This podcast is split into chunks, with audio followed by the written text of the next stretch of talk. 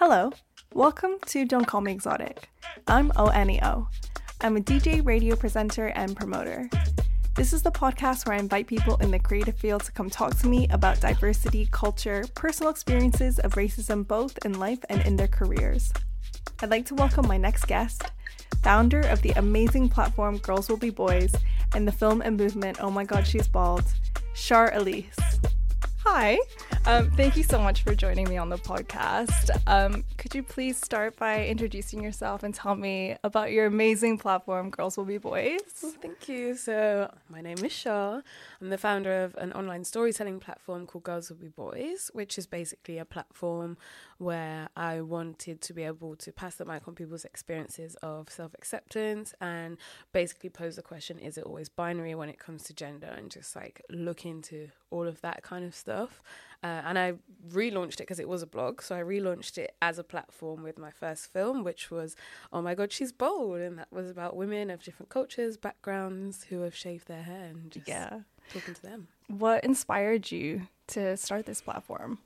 Well, honestly, I just knew I wanted to create that film, Oh My God, She's Bald. And then the reception to it, I didn't realize how much it was needed, and also how much I just love talking to people and I just want to find out their story. So after that, I was like, okay, like there's more that can be spoken about here. And I felt like there was a lot of platforms on like feminism and stuff, but not much on gender. Yeah. So I was like, why not do it?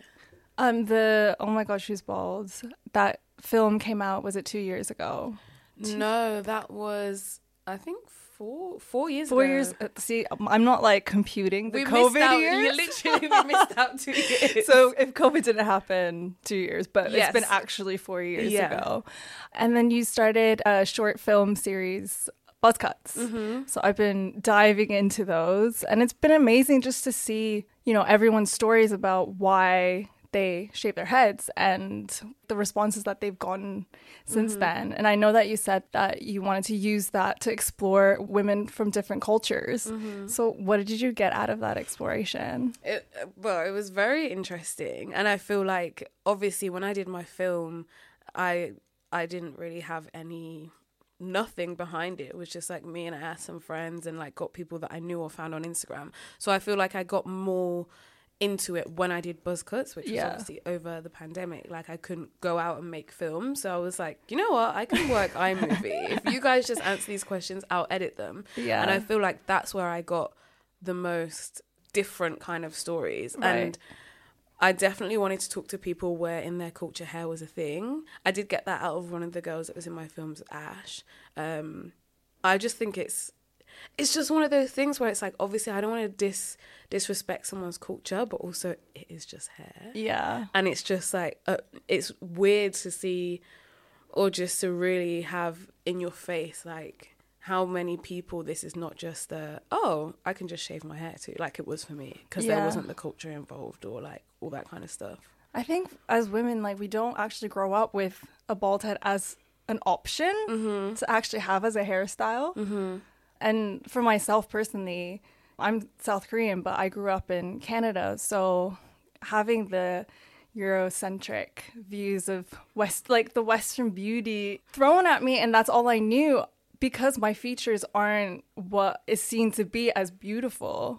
I always kind of felt like having long hair was like the one thing I had that was the same. Yeah. It's really interesting you saying that, because I feel like where the only thing you had was like your hair, I had like nothing, because like obviously I was being ripped apart for my hair as well, so there was nothing on me that resembled any kind of European features. So because I didn't have the option, it was like, okay, well, at least I can literally just do what I want, because no one is looking at me anyway. No one is paying attention to me. I've literally like said, even in dating and trying to date and all that kind of stuff, or going on nights out with friends, I literally felt invisible. So oh my God. It was like good and bad, because like no one's looking at me, so I can like do what I want, but also you're like, wait, why does no one care? Why does everyone care about everyone else? Like, and my white friends or like my skinnier friends, like I didn't have any element that attached me to that. So it's been like there's duality. Because I think so much in culture is like people associate women shaving their heads as like losing control, mm-hmm. or like, do you know what I mean? And I just feel like, to me, I see it as the complete opposite. Yeah. Because the strength it actually takes to be that vulnerable, mm-hmm. to actually just be like, fuck it, I'm in control. I'm going to write my own narrative. And mm-hmm. like, this is what I'm going to do. It's just like, I don't know why the patriarchy is like telling us that the one thing that we can do to control our femininity is just like, no, she's out of control. Yeah. It's to just knock us down. It's literally because we're out of control to them. When women do anything that is outside of control to men, they feel like it's out of control. Like they've gone out of control. No, we've just gone out of control to the people that are oppressing us. Yeah. And I feel like that's something that is not taken into consideration. And also I feel like it's important to make the decision for yourself. Like I felt like it was important to do these films and these series because there are people who literally don't have control and lose their hair, like due to cancer or all those kind of things. So I feel like there needs to be a space where there's celebration of it so that you can take back control even if it was out of your control. Yeah. I think control is a good word for this. I've never spoken about control so much, like, to do with it. But yeah, it's so true. How did it change your life when you shaved your head? Well, I always say when I'm encouraging people to shave their hairs that, like, you discover things about yourself you didn't know you needed to find out. And I can't pinpoint it for everyone what that thing will be, but I just feel like I was controlling what I looked like because there wasn't eyes on me. I did because I'm a woman in this world, but not too much so where I looked at myself through the male gaze, because like I was invisible to the male gaze. So to have full control of myself and like how I came across or how I wanted to present myself was amazing. And I feel like I could experiment more with my look having a shaved head, and like I just feel like then I got loads of tattoos and like piercings, and it's like, oh, I can wear like loads of jewelry, or I could wear a full beat of makeup, but also most of the time I'm not wearing makeup like today. So it just feels like I felt like a blank canvas and that I was like ready to really delve in and like fill in the blanks of who I am from shaving my head. After I watched a deep dive of these Buzzcut videos, I know I have hair, but like I actually cut my hair. Really? Yeah. Like how long was it? It was like I had hair down to like my lower back. Wow. And so like I kind of have just a little bit longer than shoulder length hair now. So like I cut, I think maybe like 8-10 inches off. Have you just grown it and not cut it ever? I used to have like a bob. Okay. And then I let that grow out. Mm-hmm. But it was mainly a maintenance thing. I'm really lazy when it comes to hair. Me too. So I cannot be fucked. So, having a bob was just too much effort. Mm-hmm. So I just let it grow out. And then, I watched these and I was like, do you know what? Why am I waiting? You cut your hair after that? Yes. No way. So I didn't shave my head, but this was like... Oh my God. You know, that's so weird because my friend did the same. Like she'd been thinking about cutting her hair for ages and her hair was like really, really, really long. And then she cut it to here and like got a mullet. And that was after like... And I was like, okay, you didn't shave it, but like... It's still making us think. Yeah, like, it just changes like... something in your like attachment to your hair. That's like the main thing. And I felt in control, not out of control. Yes, exactly.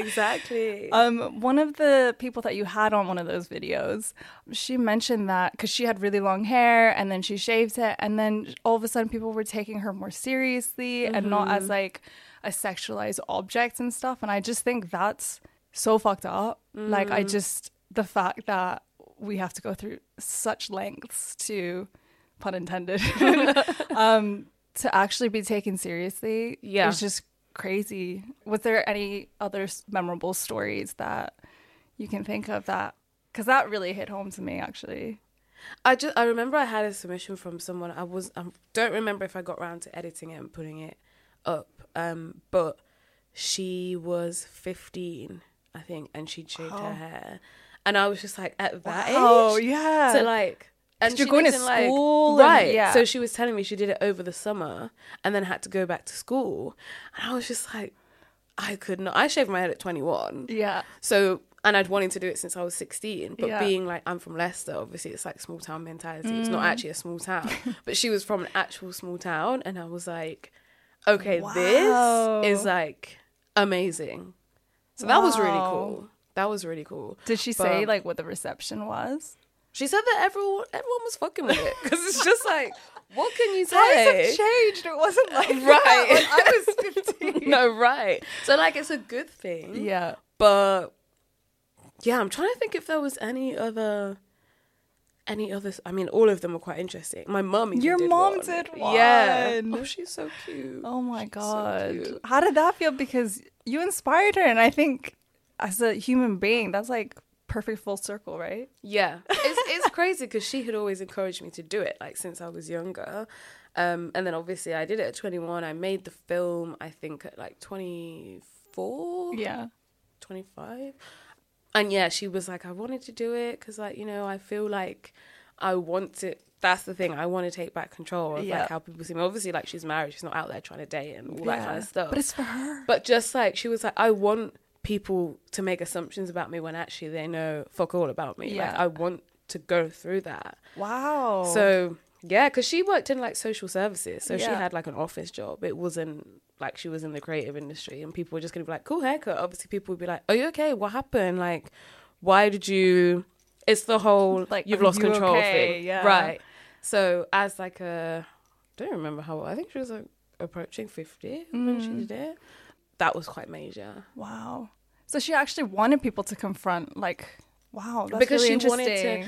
She wanted to kind of like have that experience of the full experience of like people being like, what's going on? But then also so that she could have that control moment in being like, it's none of your business. Yeah. And actually think what you want. I don't care. To educate people.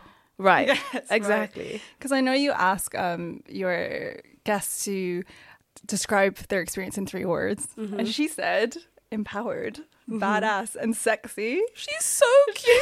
How cute is that? She's so cute. Like, come on. But some of the other people that you had on, some words that I just wanted to mention that stuck out for me were liberated, seen, taking control, and creative, which I didn't expect. But I guess, like you said before, when you're almost a blank canvas, you're kind of empowered and free to do whatever you want. Exactly. I think seen is also like a good one because, yeah, like having a shaved head was the first time I felt seen, and it's because the people that like deserved to see me would see me. It wasn't just like anyone. Like the kind of experiences that like my sister or like my friends went through where they'd be seen for like their hair or like for their body or blah, blah, blah.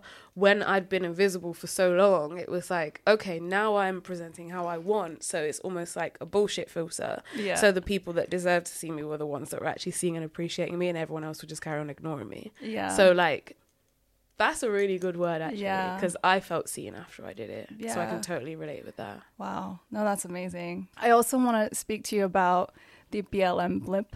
Mm-hmm. You wrote about that and shadow banning. Mm-hmm. And I wanted to hear about your experiences as a Black content creator. And yeah, for people who don't know what shadow banning is, would you be able to... Shadow banning is the devil. It's literally like... the devil. It's just when like the algorithm fucks you over. If you use certain words or topics, then basically it will ensure that your content is not seen and push it to the bottom of the feed, because obviously it's not in chronological order anymore. So it's literally like the word shadow banning. Like you're just your content is not seen. It could be for days, could be for weeks, months. Like I feel like a lot of Black people's has been months. And it's really weird because we're talking about the same things we were talking about last summer when BLM re-kicked off, or kind of like kicked off for the people who had never paid attention to it. But when it had the biggest kind of stage, when it had the most momentum. Yeah. Right. So we were talking about the same things we'd spoken about before when we were... shadow banned or just not being shown. And then everyone was like, oh my God, these people are incredible. Listen to these voices. We're going to follow you, diversify your feed, blah, blah, blah. And then 2021 comes around and everyone's like, anyways, back to doing whatever I want to do and just completely ignoring all the Black content creators, not engaging with their work. It's almost like we're not asking too much, just that if you follow us, you support us, because that is literally our bread and butter. And we can't control the algorithm that is literally built against us. So it's not our faults, like, that we're not being seen. And if you can help, that is like the easiest, quickest simplest way to be an ally to like black you're not, people. Like you're on the app anyway, exactly. So you might as well, as soon as you see it, just click save, like it, share it, comment. Like it's not hard. That's why I made like a video about like I did an IGTV on just a quick 5-minute one. Just like it's really important to interact with this because we don't have control over it, and we're pushing out all this content, also being the blueprint of a lot of trends and stuff that then only get seen by people who aren't shadow banned, and then it takes off, and then the original creators are disregarded, and it's just like, oh my god, this is so exhausting. So it's just exhausting, basically. You've obviously been affected from this for the last, like, I guess 18 to 24 months since it's been kind of kicking off. Yeah. It was crazy. Like, it was almost like, it made my mental health worse because it was such a mind fuck that like people were making out that they genuinely cared and like genuinely wanted to learn and wanted to help. And afterwards, sort of seeing the aftermath, it feels like they were in control the whole time. Yeah. And they were making out that they were giving us control when actually if they're the ones that are lifting us up, they're the ones that dropped us straight after as well. Yeah. So that was really like, that did mess me up a bit. I think a lot of us were like, we're finally being heard and appreciated for all the hard work we put into things. And then it was like, actually, we don't give a shit. And we literally just got kicked to the ground again. Yeah. So I think that was the hardest thing, like the aftermath. Crazy. God. Because it's not a trend. It's so not a trend. Because I've had other guests who like work in the music industry. And when that happened, they made loads of pledges on, you know, diversifying and all this shit. And black squares and all this. Black square, help. Oh my days. But then, you know, a year and a half on, 2 years on, it's gone. Yeah. It's like it never happened. Yeah. And it's like, but it's almost worse because you feel like you felt seen. You felt like you were making a difference and you existed and there was room for you at the table. Mm-hmm. But exactly that. Or even like, we were told we'd be able to create our own tables. Yeah. And then, like, I feel like that was by the brands who were like, we're going to support, we're going to be blah, blah, blah. And it's like, as much as maybe they're putting more black people at the forefront, behind the scenes, the team is still not black. So it's like when we say hire us, we mean hire us through and through, like to every stage, the casting directors, the stylists, the, you know, like the makeup artists. Obviously, that is a whole conversation in itself. Which I think we should get into. Yeah. Because you mentioned that you'd been like ostracized on set when you've called out basic shit. Yeah. So can you elaborate on that a little bit? I had an experience recently when like I'd kind of expressed to my management what had happened and just that I felt completely disregarded on the set, and then other people who are on the set who maybe had more followers or like, which obviously is part and parcel of also not being shadow banned because you're not POC. So there's that on top of everything. It's like, why do you think they have more followers in the first place for you to give them more respect? Anyways, and I had basically just said everything that had happened, told my management. They spoke to the brand and they had come back being like, well, if Char's so outspoken, why didn't she say anything on set? And it's like, well, because when I have said things on set before, I'm ostracized on set and that's uncomfortable. Like, I'm here to do my job. I'm not here to feel like I'm in like school and being bullied and not spoken to by my best friend. And also, like, it takes a minute just to kind of process what's happening and to balance the professionalism. And it's like, you didn't just knock my drink off the table and then I didn't tell you and like I'm annoyed. Like, you've literally, there's been microaggressions. That's deflecting as well because it's okay. Just own up to it. It's just small things like, you know, I was on a shoot before and the other model was white. She got her makeup done first because obviously she needed to get her hair done as well. And then I went next. She had a full face of makeup on and they just looked at me and was like, do we need to put any makeup on her or do you think she's... I'm like, girl, this is a campaign. Why? The other model has makeup, a full face. Why? They're like, oh, but your skin is really good. It's like... Sorry, just if you don't know how to do the job, stop just saying you're a makeup artist first and foremost. Yeah. That's something that pisses me off as well. I talk about this with my girlfriend all the time because she's modeling now and like the experiences she's had with like her hair. It's like, I don't understand why hairstylists and makeup artists are allowed to call themselves those things if they cannot do black hair and makeup also. It doesn't make any sense. Yeah. The logic is not there. The math is not mathing. Yeah. And I just think it's rude that they get to be like, I was literally having this conversation with my sister last night. It's like, if you're white and you can only do white people's makeup, you're not a makeup artist, you just know how to do your own makeup. Because you don't have the skills to actually do makeup. Yeah. Aside from on yourself, it's like, okay, I can do my own makeup and my makeup artist now. Yeah. Because I couldn't do a white person's. Yeah. But when it's the other way around, it seems to be okay. That's just good because your skin's so good. It's just like, I can't deal with this anymore. Yeah. I mean, I used to get, like, when I go on shoots, they say, you know, come barefaced. I've kind of stopped doing this now. I'll go with my eyeliner done because I'm like, you don't know how to do makeup on Asian eyes. Like, you just you pretend they're white person's eyes, and I'm like, my eyes are not a white person's eyes. I can't deal with. First of all, I'm amazing at my eyeliner, so like, you actually it's fine.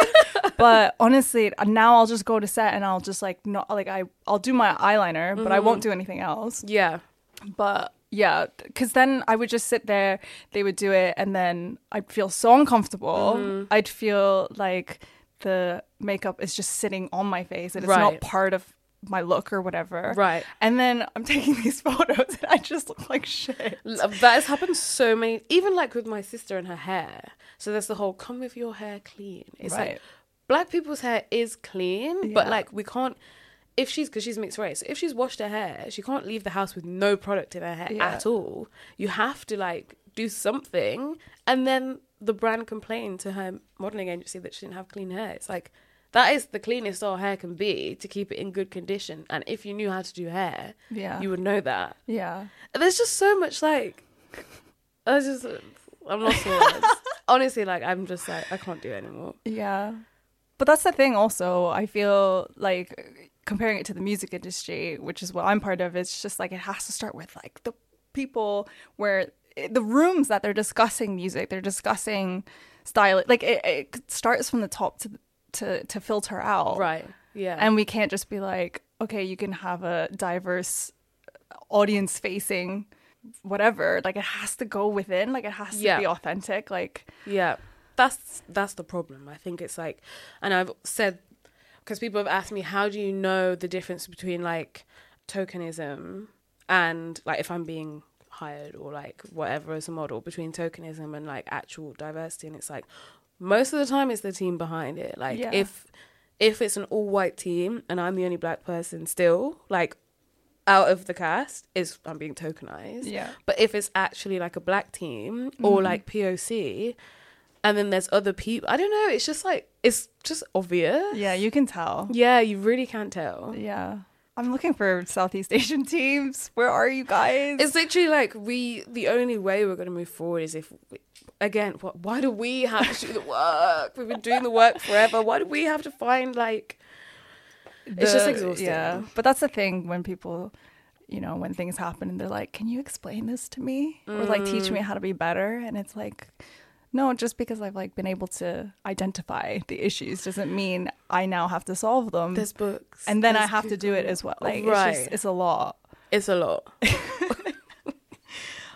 I think you mentioned before when, you know, working with brands that they'll go in inverted quotations, like another way, but then they've gone with a white counterpart. Like, You've obviously experienced this. Oh, yeah. Up until, like, a couple months ago. Really? It's just, like, I always say, like, oh, we've decided to go in another direction. I'm like, yeah, the white direction. Every time. Like, it's always because I'm a Sagittarius and I know I'm right. If I was supposed to be booked for a job, it falls through at the last minute, or they retract their invite for me, which has happened to me a couple of weeks ago. It's like, don't invite me to an event and then be like, oh, actually, sorry, we're overbooked. It's like, okay, but you invited me. Anyways... Then I will check the hashtag I knew I was meant to post or whatever, or go on the tagged, and I'll see who did the job. And it's white people. Yeah. Or it's straight people. So it's like, I'm aware of what's going on. I'm checking in. Like, I'm fact-checking because I knew I was right anyway. But the facts are there. Like, don't say you've gone in another direction when that direction is always my oppressor, because that's going to piss me off. Don't come to me in the first place, and that is always the case. I mean, where do we even kind of go from there? Like, how do you, to acknowledge it and to be aware of it, and then to kind of not allow that to stunt like your creative output. Like how, yeah, it's like, how do you handle like the mental health aspect of it? Sometimes I just don't. Yeah. And I just sleep. Mm. But I mean, it does help having management that understand me and let me literally just speak how I speak to my sister and my girlfriend, like, and just be honest and sort of make sure that they're giving feedback to them. Because I'm like, you need to tell that brand that was not on, or like, you need to talk to them, not maybe in the exact same tone that I speak, because I understand there needs to be some professional level, but I was like, we need to carry the same tone, because like they can't get away with that. And also, like, I don't want people to be, because I know some brands have been worried I'm going to put them on blast. It's like, that's not what I do. But also, like, I'm not afraid to create awareness around people who are like still bullshitting in the industry, like after BLM last year, it's like, and after everyone's pledges, it's just embarrassing at this point. So the only thing really is like, I mean, right now I'm trying to take a step away from doing like content creation and ads and working with brands so much, and just focus on Girls Will Be Boys and like relaunching it. Because obviously I took a break like after lockdown. So the only way was circling back to word control, like taking back control and being like, do you know what? I'm going to do my thing for my people and for the people that need it, because no one, it's just not going to change, like at least not right now.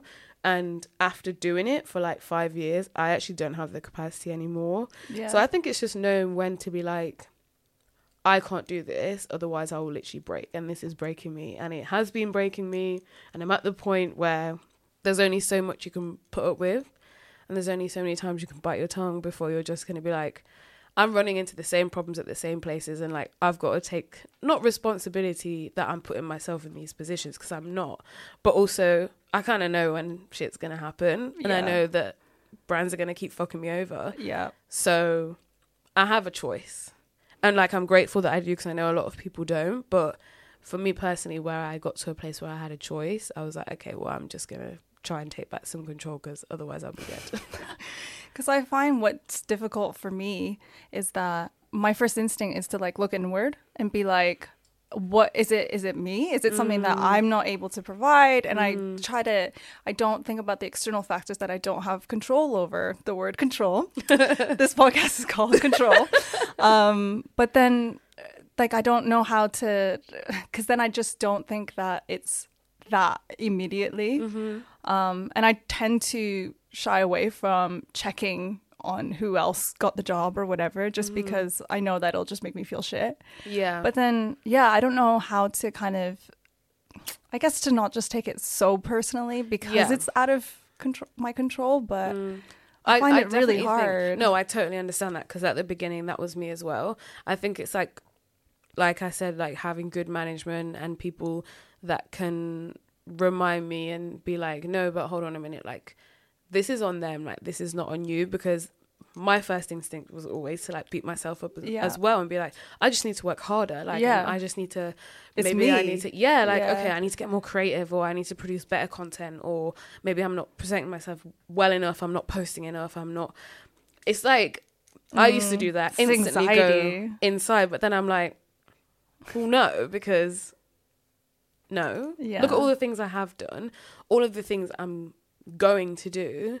Obviously they just, it's on them, right? It's the only way to see it in order to move forward for me was just to be like, this is not even on me, it that's on them. I suppose they're gonna make that decision regardless of how you're gonna feel about yourself, right? So you might as well just feel great. Right. It's just like, well, this is just gonna keep happening, because like when I was signed and stuff to modeling agencies, I would be on the mood boards, right? And like I would go for the castings and I wouldn't get the jobs. And it's like, but you literally had on a piece of paper that you wanted me. My face was there. And then I got there. So then I'm like, okay, did I turn up and I'm not what they thought I was? Like, is this my fault? Do I need to lose weight? Do I need to clear my skin more? Like, and then it was just like, no, they already know what they wanted. Yeah. They already know. And it's the same with brands. Like they're going to do what they want to do anyway. So there's no point me beating myself up about it. Yeah. Okay, I'll do that. Just ignore them. It's about me. I'm amazing. What are they? It's their fault. You said that you've taken some time away from kind of content creation now and focusing on Girls Will Be Boys. Mm-hmm. So is there anything you can kind of tell us about? Ooh. Oh. Well, there's lots of fancy plans. The first thing will be a podcast. So, yeah, obviously I'm chatty patty, so it just makes sense. So, yeah, there will be a podcast coming. More films, like a mini film series that I'm sort of aiming to do as well. And then I have kind of mentioned this a couple of times if I've spoken to anyone, but a barbershop for women and marginalized genders. Yeah, so that's like one of the main long-term goals. So working towards getting that up and running as well. And then I did want to do a book at some point. I don't want to write a book, but I think creating a beautiful coffee table book of just bold people would be incredible. And it would be such a good gift for, like I say, people who want to take back control or to just be inspired. So yeah, there's so many things floating around. Those are just a few of the things, but there's a lot. Yeah. That's where I'm like, I really need to I don't want to put my energy into like being upset about not getting a certain job because actually there's so much I can give. Yeah. And like energy is currency. So it's like I need to put it over in that direction for a while. Well, you've created a movement. Yes. Yeah, it's interesting that you say coffee book because that was what the film was meant to be, wasn't it? Or was that the initial idea? No, I wanted it to be an exhibition. Oh, right. But then I was like, I'm not a photographer. How's this going to work? And then I actually saw Azua Boa did an ID series about, I think it was about feminist movements. And it was like a 3-part video series. And I was so engaged and I was like, I want to make something like this. So then I was like, oh, I could do it as like a mini docu-film thing. Yeah. And then I was like, wow, I really enjoy making films. And then I've only done another one that was like with Weekday. And then I'm like, I need to get back on it because I miss it so much. No, it's amazing. I love that you've created something like outside of yourself that's actually like changing people and cutting my hair. It took a lot to. It was my security blanket. Yeah, and like there's a lot to unpack there. There's like it's a loaded thing to talk about. And I've been actually talking to my friend just today about bleaching my hair and like changing the color. And I it's so interesting that we had this conversation today when I was speaking to you because I was telling him like if I bleach my hair, I think it might wash me out. And he was like, those are the Eurocentric views of beauty that like, you shouldn't even think that way. Like, yeah, because I was worried about that. But you know what? One thing someone said to me, I don't remember who said it, but they were like, it's so weird that we think about our hair that it has to always suit us. Right. We don't think about that with clothes. Like, you don't dress to suit your body. But everyone's like, I can't have this haircut because it'll make my face look like this, or like I can't do this, or this color will da da da. But it's like, well, if you want it, do it. Yeah. In the same way, if you want to wear it, then you wear it. Oh my god. And you don't dress for your body, right? I don't remember who said it, or maybe I said it. I don't remember, but like, I think it was me. It's just like that's one thing that goes around, and I'm just like, that is so true. That's so true. Even like with shoes. Yeah. You don't, like, not wear a shoe because it makes your foot look a bit chunkier. Like I don't think we think about other stuff as deeply as we do hair. Even, like, makeup. So, like, when I do my makeup, I don't do it to enhance my features. I don't wear, like, proper makeup. It's fun. Yeah. I'll just do what I want to do. Like, it doesn't have to make sense. But with hair, there's so much, like, it has to suit you. But it's like, you don't do anything else to... Do you know what I mean? Yeah, and it's something that just grows. Right. Right. Yeah. No, it was so when he said that to me, I was like, oh my god, I have to unpack this. It's true. It's a lot. Oh my god. There's a lot. There's a lot to think about. There's a lot. Is there anything else in 2022 that we can... I mean, you've already said loads. No, just that. And then at some point I'll bring back my t-shirts, like once I've got like a bit of momentum going with getting back up and running and out there. But no, I really just want to do, Girls Will Be Boys and do it properly. And the resurrection of House of Shar, because I'm... Oh, yes, and the resurrection of my house cow. Because I'm obsessed. I just moved into my own place like this year. Oh, congratulations. And I've just been, thank you. But it's just been like, because I decorated it, spent loads of money, and then like I discovered that, your account, and I was like, mine's like a basic Pinterest. No. Okay. The secret is Facebook Marketplace and eBay. Okay. Everything I have, my dining table, my chairs, my sofas, like everything is Facebook Marketplace or eBay. No, I love it. It's so great. Just scour for hours. Oh, see, that's the thing. I'm lazy. I just can't. To be fair, I got my sister to do it, but she loves to do it, so it's fine. Thank you so much for joining me on the podcast. Thank you for having me. Inspiration, and maybe I'll have different hair next time I see you. I'm so excited. I'm so excited. I'm gonna be checking your eyes. Yeah. What's going on here? Did you want to drop your socials for everyone? So my personal one is @EliseShaw. My Girls Will Be Boys one is @GirlsWillBeBoys_, and then the rest of. The rest of the pages are in my bio. Yeah. So if you just go to Alicia, you'll see everything. Yeah. Cool. Thank you so much. Thank you. Thank you so much for listening, and thank you to Char. I'll be back next week, so make sure you subscribe, follow, and rate this show to keep posted on new episodes. You can also get in touch with me @Don'tCallMeExoticPod and @O-N-E-O on Instagram. You can also send me an email at don'tcallmeexoticpod@gmail.com. Oh, and make sure you don't call people exotic. Bye.